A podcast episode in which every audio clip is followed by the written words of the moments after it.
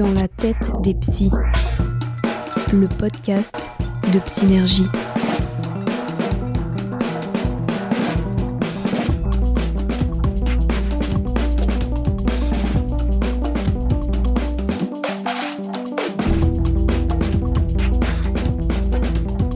Bonjour et bienvenue dans La tête des psys, le podcast de Psynergie. Je suis Delphine Pi, psychologue spécialisée en thérapie cognitive et comportementale. Je propose des suivis à mes patients et patientes sur Psynergie, l'application de psychothérapie par chat vidéo. Dis-moi, est-ce que quand tu penses psy, tu imagines encore un homme plutôt âgé avec des lunettes au bout du nez et qui prend des notes dans un petit carnet? Alors si c'est le cas, tu risques d'être étonné par ce podcast qui te propose de rentrer dans la tête des psys. Pour découvrir les psychologues comme tu ne les as jamais entendus, c'est parti. Entre dans la tête des psys tout de suite avec Synergie.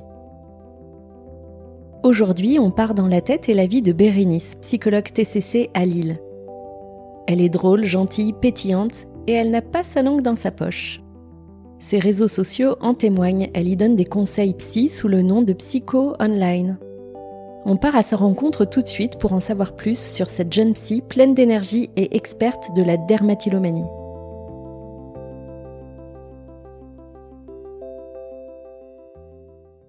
Je m'appelle Pérénice, je suis psychologue clinicienne depuis deux ans maintenant, je suis sur l'application Psynergie depuis un an et j'habite à Lille.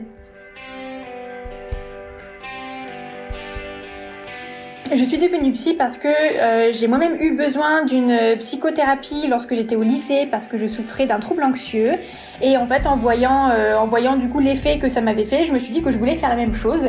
Donc je suis devenue psychologue grâce à ma psychologue de l'époque. Je suis spécialisée dans la prise en charge des troubles anxieux, plus particulièrement dans les TOC, donc les troubles obsessionnels compulsifs, et plus particulièrement dans la dermatillomanie.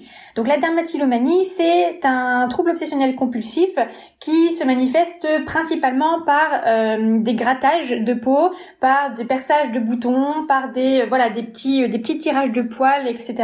Et en fait, c'est un trouble qui est très très compulsif et qui génère beaucoup beaucoup de euh, problématiques au quotidien chez les personnes qui en souffrent. C'est un trouble qui est très peu connu, pour lequel on trouve très peu de littérature pour nous, euh, les thérapeutes, et euh, c'est aussi quelque chose qui génère du coup de la souffrance euh, encore plus intense chez les personnes qui en souffrent, tout simplement parce que elles ne se sentent pas comprises, elles ne se sentent pas reconnues, et parfois ça peut être très compliqué de trouver quelqu'un qui peut les prendre en charge. J'en ai fait ma spécialité parce que euh, j'ai découvert voilà euh, des articles euh, sur internet traitant de ce de ce trouble là. C'est quelque chose que j'avais déjà rencontré aussi lors d'un de mes stages et j'avais aussi commencé à travailler et à prendre en charge certaines personnes qui souffraient de trichotillomanie. Donc en fait la trichotillomanie c'est un trouble pareil c'est un TOC qui a les mêmes mécanismes que la dermatillomanie sauf que les compulsions là vont être portées sur l'arrachage de cheveux, l'arrachage de poils, etc etc. Et en fait, comme j'ai commencé à travailler là-dessus et que je me suis très vite rendu compte que les mécanismes étaient les mêmes, euh, je me suis, euh, je me suis aussi, voilà, j'ai un peu lu, je me suis un peu formée à la prise en charge de la euh, dermatillomanie et depuis ce temps-là, j'ai beaucoup beaucoup de patientes qui en souffrent et que je vois.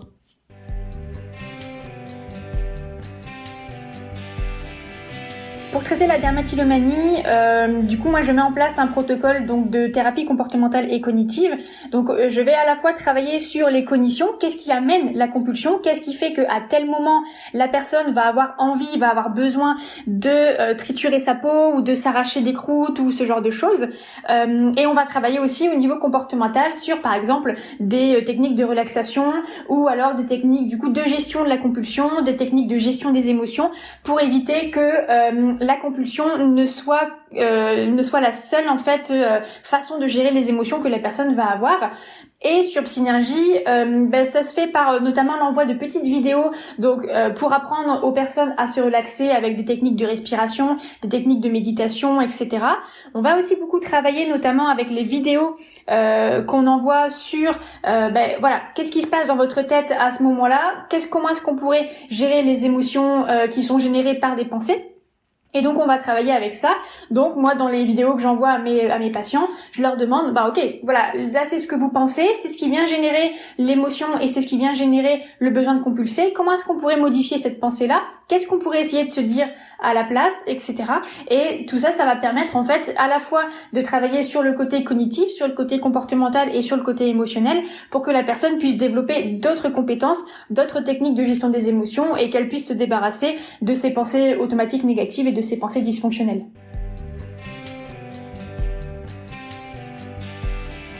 J'ai été particulièrement touchée dans ma pratique par une patiente qui venait me voir pour euh, une prise en charge du coup pour de la dermatillomanie et euh, cette patiente-là, elle me disait qu'en fait, la dermatillomanie, ça gâchait vraiment son quotidien, ça ruinait vraiment sa vie.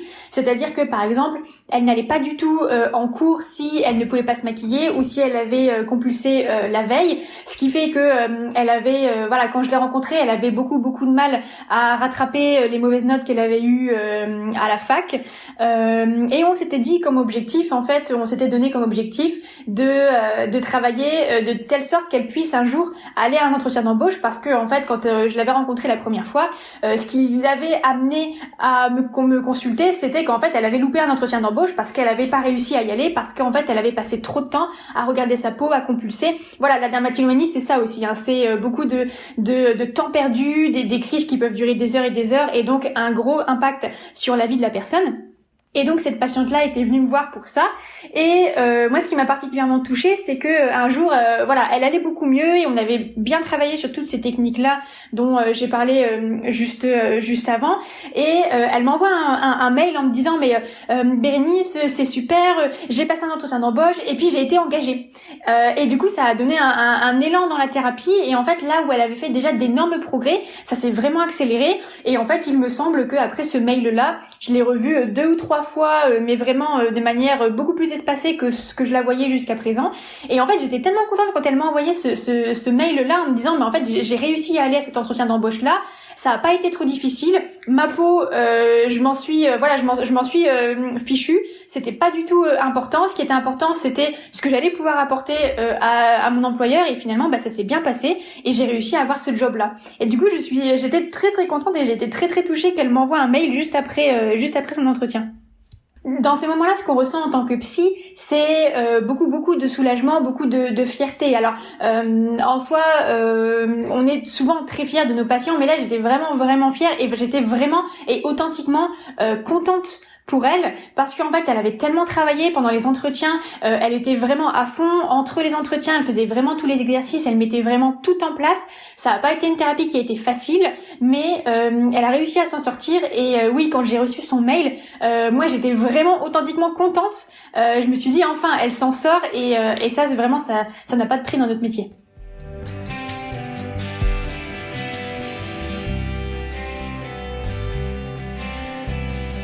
Si j'étais un trouble psy, je dirais que je serais la phobie sociale, euh, tout simplement parce que j'ai souffert de phobie sociale euh, lorsque j'étais au lycée. C'est le trouble qui m'a amené à consulter et euh, qui m'a amené aussi à vouloir faire le métier que je fais actuellement.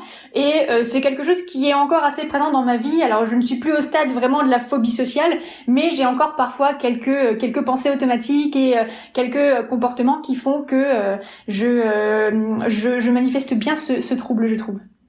Dans la vie, ce qui me rend heureuse, c'est euh, de pouvoir me poser euh, tranquillement après ma journée de consultation euh, en lisant un bon manga ou en regardant un animé.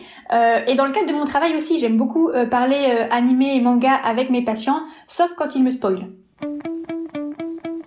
Le pire cliché sur les psys, celui qui m'insupporte vraiment le plus, c'est euh, l'idée euh, selon laquelle les psys ne font qu'écouter euh, en, séance. Et alors pourquoi ça, ça m'énerve autant? Eh bien tout simplement parce que, en tout cas en TCC, euh, les entretiens euh, ne sont pas que euh, que verbaux. Hein. Moi, ça m'arrive parfois de de sortir avec certains patients pour faire des expositions. Et en fait, on est tout le temps dans l'analyse. Moi, personnellement, dès qu'un patient me dit quelque chose, je vais réfléchir, je vais analyser. Ok, qu'est-ce qui se passe pour lui à ce moment-là? Quels sont les facteurs de maintien de son comportement problème? Quels sont les renforçateurs de cette situation-là? Et le fait de dire que voilà, on ne fait que parler, ça me donne vraiment l'impression qu'on est au bar avec une copine et euh, je peux vous dire, pour avoir testé euh, d'être la bonne copine au bar, c'est nettement plus reposant de faire ça plutôt que d'être psy.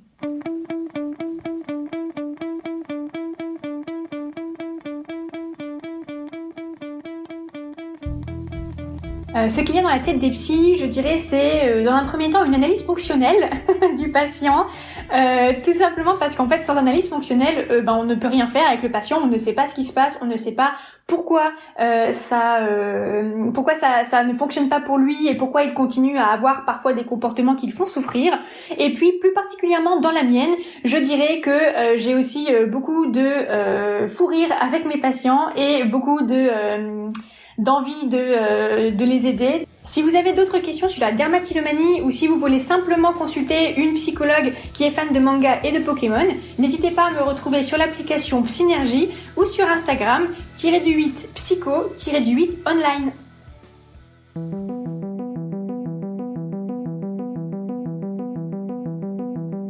Merci d'avoir écouté Dans la tête des psys, le podcast de Psynergie. Pour découvrir nos super psys en action, tu peux télécharger l'application de psychothérapie par chat vidéo disponible sur tous les stores.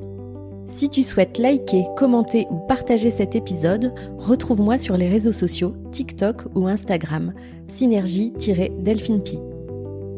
Tu y trouveras de nombreux conseils et tips de psy pour aller mieux au quotidien. À bientôt!